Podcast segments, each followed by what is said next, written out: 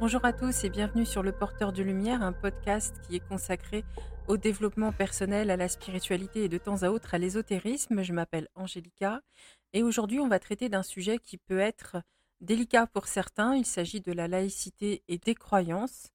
Et si encore une fois c'est vrai que ça peut être difficile à traiter pour certains, ça ne l'est pas pour moi. Je suis plutôt à l'aise avec euh, mes croyances et, et ma vision des choses.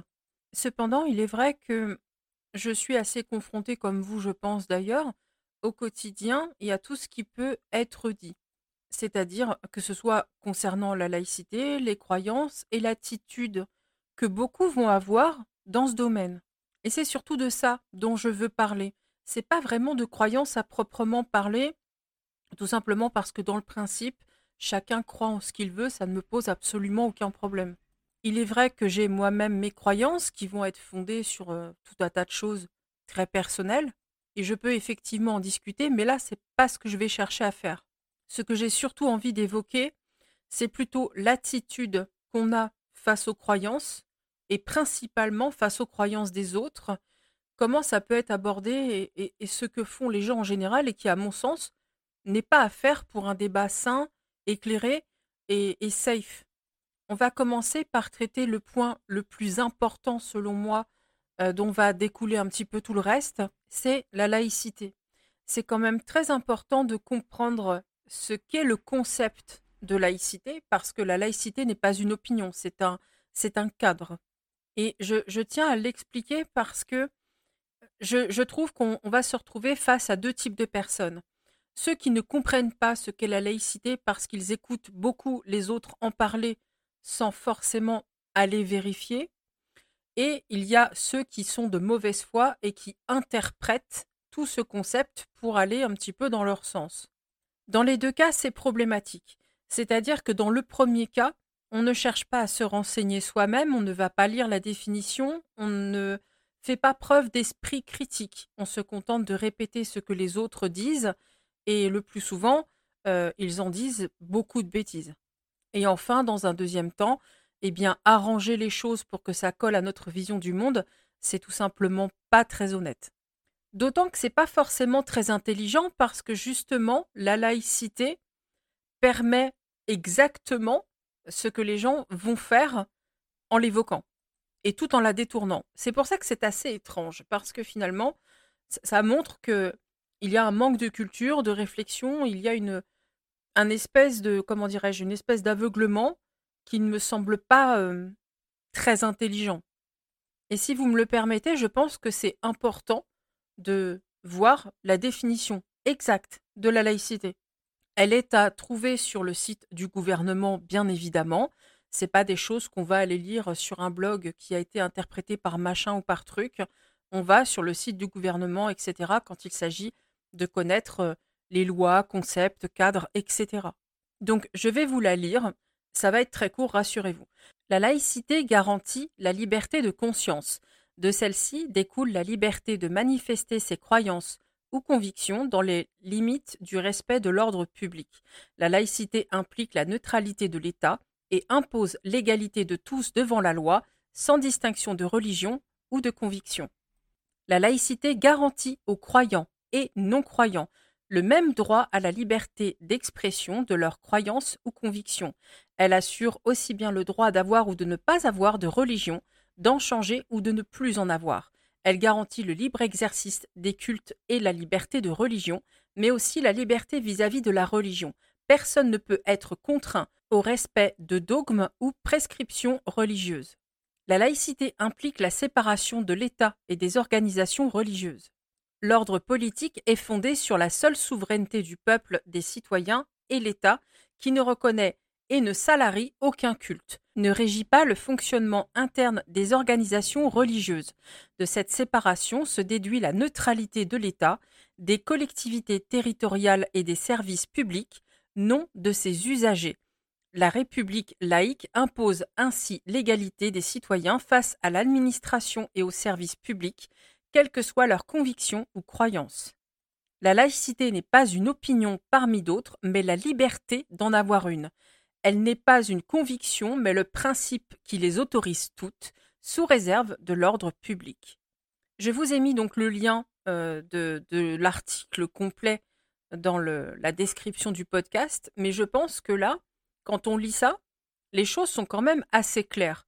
Il ne s'agit pas d'être pour ou contre. La laïcité est un cadre dans lequel chacun peut exister et exprimer ses opinions ou croyances librement. Et il est interdit d'imposer ses croyances à autrui. Donc lorsque vous voyez des, personnages euh, politiques euh, et autres polémistes, etc., expliquer que parce qu'on est dans un pays laïque, une personne ne peut pas exprimer son avis ou manifester des signes de sa religion, c'est faux. C'est une manipulation de la laïcité. On prend un concept, on l'arrange à sa sauce pour servir son idéologie. Seulement, ben, la loi, ça marche pas comme ça. Elle dit que chacun de nous, finalement, vous, moi, le voisin, etc., nous sommes libres d'exprimer nos opinions religieuses ou nos croyances, et ça, ça touche tout le monde, c'est-à-dire les chrétiens, les musulmans, les bouddhistes, les païens, etc. Tout le monde a le droit de s'exprimer. Tout le monde a le droit d'avoir ses croyances, et on, a tous le droit finalement d'être respecté, parce que c'est ça un petit peu ce qu'il faut comprendre, c'est que la laïcité n'est pas un cadre euh, qui fait qu'on ne peut pas parler tranquillement. C'est le contraire. C'est-à-dire que la laïcité est aussi un cadre qui permet le débat public et donc la remise en question des croyances. D'ailleurs, c'est très clairement expliqué dans le texte. Hein. On peut en débattre et on peut ne pas respecter, c'est-à-dire pas au sens, euh, voilà, on vous autorise pas à cracher à la figure du voisin, mais vous pouvez ne pas croire, en clair, et le dire. Vous avez le droit de remettre en question. D'un point de vue moral, c'est même d'ailleurs euh, sacrément recommandé. Hein. Et pas que pour les croyances, pour tout. Hein. Vous m'entendrez jamais vous dire euh, ne réfléchissez pas à adhérer à un truc, c'est pas possible. Maintenant qu'on a clairement établi ce qu'était la laïcité et ce que ça n'était pas, surtout, encore une fois, ce n'est pas une opinion. Donc quand quelqu'un dit moi je suis laïque, ça n'a aucun sens, parce que la laïcité n'est pas, encore une fois, une opinion, mais un cadre pour l'exprimer. Donc on ne peut pas être laïque. On peut être croyant ou non croyant, mais on ne peut pas être laïque. Pour vous donner une image, c'est comme si vous entriez dans une salle de bain afin d'y faire ce qu'on y fait justement, c'est-à-dire vous laver et prendre soin de votre hygiène parce que vous savez que c'est meilleur pour la santé, etc. Seulement, vous allez dire que vous croyez en la propreté, en l'hygiène, parce que ça a fait ses preuves, parce qu'on est en meilleure santé, etc. Mais vous n'allez pas dire je suis salle de bain. La laïcité, c'est exactement la même chose. En fait, quand on dit je suis laïque, c'est comme si on disait je suis salle de bain ou cuisine. Ça ne veut absolument rien dire, puisqu'encore une fois, la laïcité est un cadre et non pas une opinion au sens propre. Et ça, selon moi, ce que ça va surtout démontrer chez les gens qui parlent comme ça, c'est qu'ils n'ont pas compris, ils n'ont soit pas lu le texte, soit ils répètent ce qu'ils ont entendu, ou soit ils vont être aussi euh, effectivement de très mauvaise foi et détourner la laïcité à leur avantage. Et vous savez, généralement, la laïcité comme ça, ou même le rapport de force dans les discussions autour des croyances, de la spiritualité ou de la religion, je pense avoir compris d'où ça pouvait potentiellement venir. Encore une fois, ça reste une réflexion que je partage, que vous êtes libre de ne pas partager hein, d'ailleurs.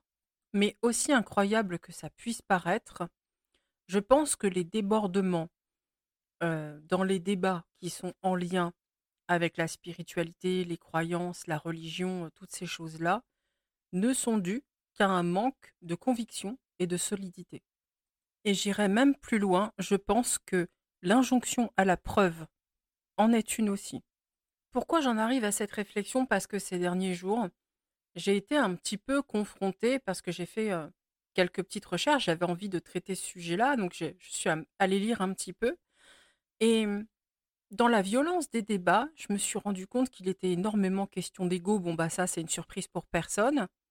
Mais je me suis rendu compte qu'il y avait surtout un gigantesque besoin de convaincre la personne qui est en face de nous, parce que, enfin je dis nous, Voilà, parce que je vous parle et on est ensemble, voilà. Mais c'est pas, voilà, c'est pas je ressens pas le besoin de convaincre, vous peut-être pas non plus.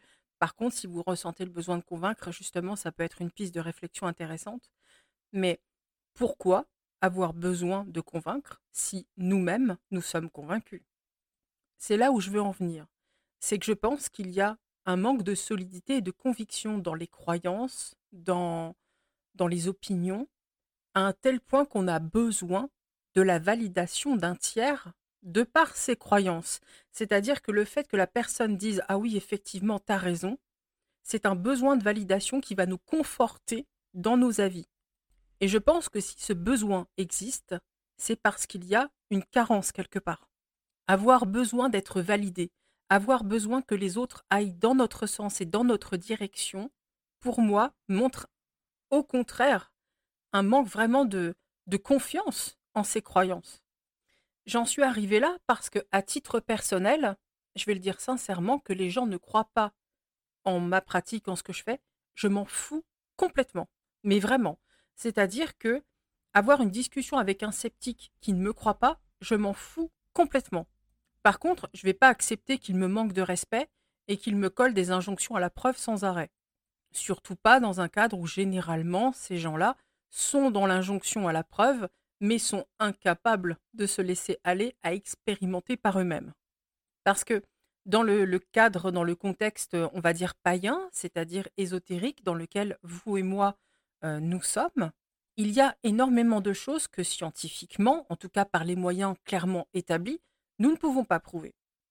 Notre discipline, quelque part, nos disciplines et croyances n'existent enfin, n'existe. C'est pas le mot exact. C'est-à-dire que nous, nous avons nos expériences, nos multiples expériences, et finalement, le fait que nous savons, que nous croyons, vient de là. Seulement, comme ça ne peut pas être prouvé par des moyens admis par une part de la population, de la façon dont ils voudraient que ce soit fait, on vient nous dire que ça n'existe pas. Seulement, quand on invite à l'expérience avec nous, il y a un refus. Et c'est profondément malhonnête, en réalité. Parce qu'en clair, si on ne prouve pas les choses de la façon dont ils le veulent, ça marche pas.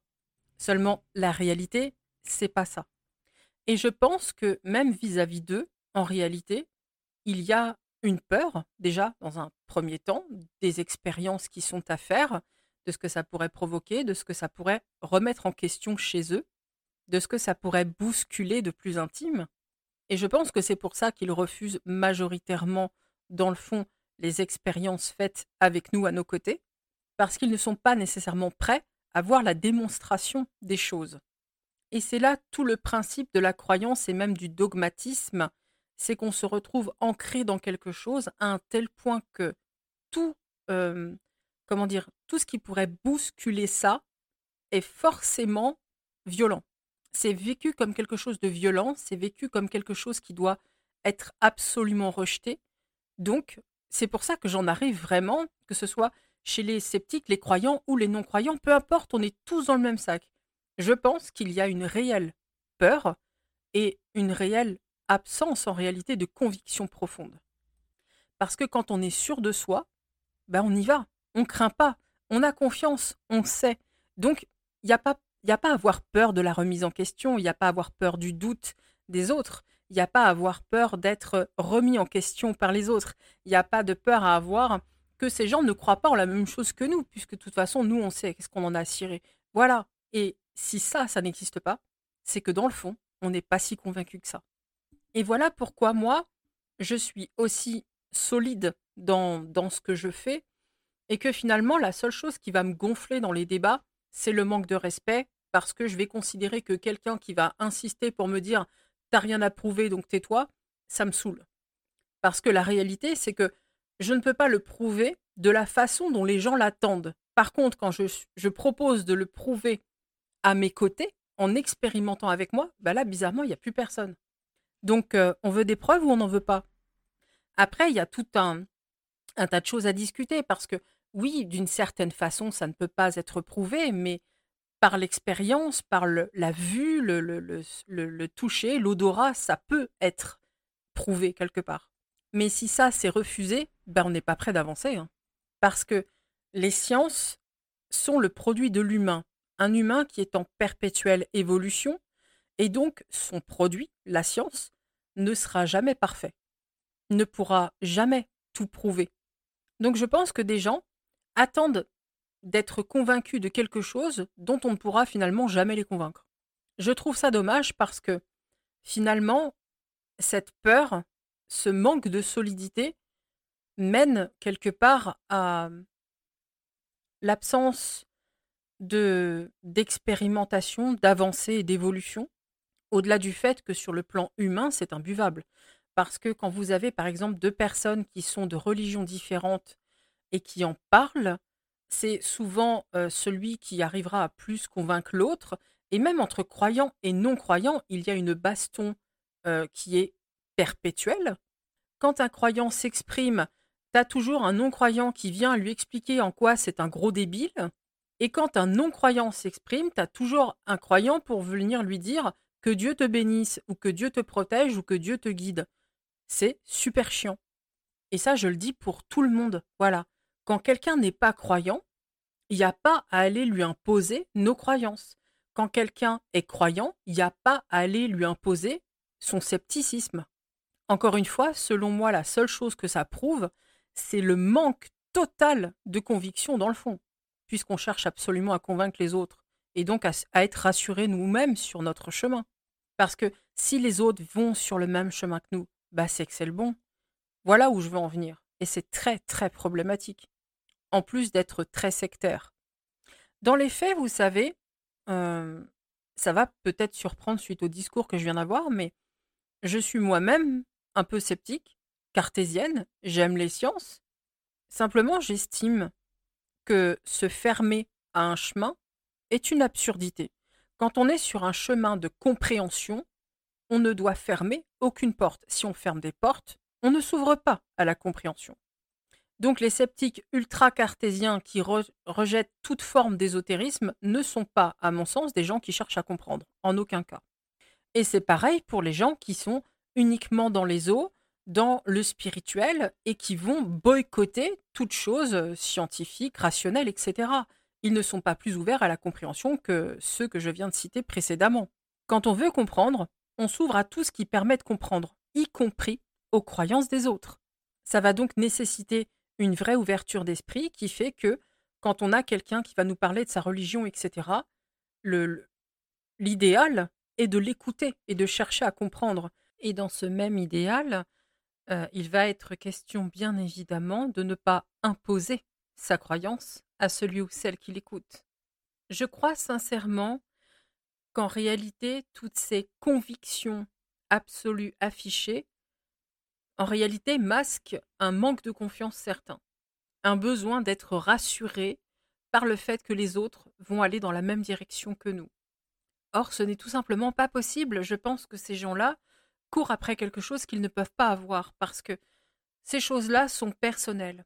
On ne peut pas, euh, comment dirais-je, on ne peut pas attirer tout le monde dans la même direction que nous, ça ne peut pas aller, ça ne peut pas fonctionner.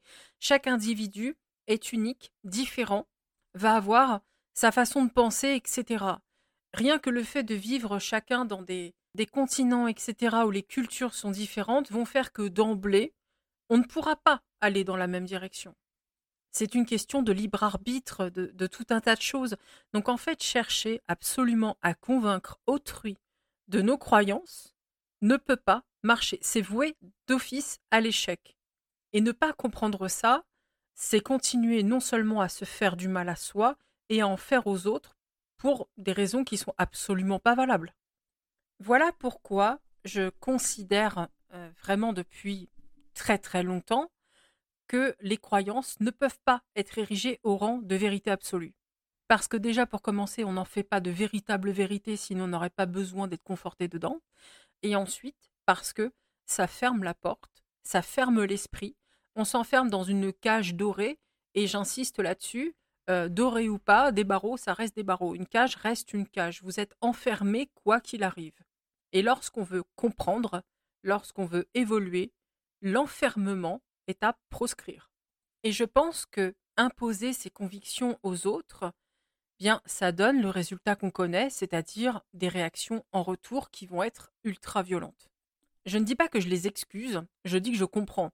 Parce que quand vous êtes en train de vous exprimer quelque part, et que soit on vous fait ce qu'on m'a fait à moi, c'est-à-dire venir me menacer de mort, ou venir me dire j'espère que Dieu va te guider, bah c'est chiant. Voilà, c'est immensément chiant parce que vous êtes sur vos espaces, vous parlez de façon ouverte, de façon respectueuse, et on vient vous imposer un truc en vous expliquant que vous êtes un gros débile parce que vous croyez en quelque chose en laquelle eux ne croient pas.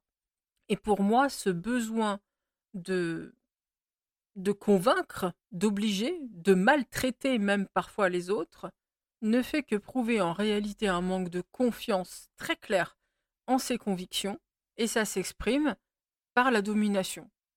Donc évidemment, les gens qui n'agissaient pas comme ça, ne vous sentez pas concernés dans ce que je dis, hein, bien sûr. Là, je voulais vraiment faire un point, et, euh, et je, mets tout le monde dans le même sac, hein, c'est-à-dire croyants et non-croyants. Il n'y en a pas un pour rattraper les autres hein, quand on voit les échanges. Soit on est des débiles parce qu'on croit en quelque chose, soit on est des débiles parce qu'on croit en rien. Dans les deux cas, euh, il n'y en a pas un qui est forcément plus intelligent, il ne faut pas croire. Hein. C'est pas parce qu'on s'attache à des croyances ou à la science ou aux deux qu'on va avoir l'attitude intelligente qui va aller avec. Et selon moi, l'attitude intelligente qui va avec, c'est de respecter ce que dit la laïcité, c'est-à-dire elle permet de discuter dans un cadre safe, d'exprimer ses opinions, et ses opinions doivent être entendues et respectées aussi. Alors oui, il est vrai que il est dit qu'on n'est pas obligé de respecter un culte. On n'est pas obligé, et ça c'est vrai.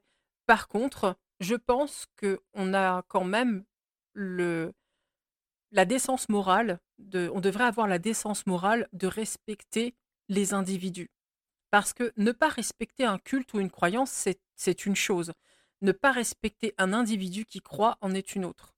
Donc exprimer son opinion avec violence et agressivité, c'est une agression et ça n'entre pas dans le cadre de la laïcité. Il ne faut pas confondre liberté d'expression et d'oppression. L'oppression est interdite. Donc, exprimer son non-respect d'une croyance ne veut pas dire insulter une divinité, insulter un croyant, ne pas respecter, ça se fait pas forcément dans la violence ou l'injure. Ça peut se faire dans le calme en disant par exemple bah moi telle croyance, je respecte pas ça parce que ça me pose tel problème éthique à cause de telle telle et telle pratique. Voyez, je peux le dire calmement que je respecte pas quelque chose. Je ne suis pas obligé d'utiliser des noms d'oiseaux, insultes, etc., où les gens vont se sentir très mal parce qu'ils vont pas comprendre ma violence, qui n'a pas lieu d'être parce qu'encore une fois, quand on est convaincu quelque chose, on ne ressent pas le besoin d'agresser les autres, ni même de les endoctriner. Et encore une fois, il faut mettre aussi une nuance, être convaincu. On peut être convaincu, quelque part, on peut croire, mais attention à laisser une porte ouverte pour ne pas être enfermé totalement et pouvoir permettre à son esprit d'évoluer. Voilà, ce podcast est un petit peu plus court que les autres, mais voilà, j'avais pas besoin de m'étaler pendant 107 ans pour expliquer quelque chose finalement qui est plutôt simple, ma foi. N'hésitez pas donc à me laisser des commentaires pour me faire part de, de votre point de vue.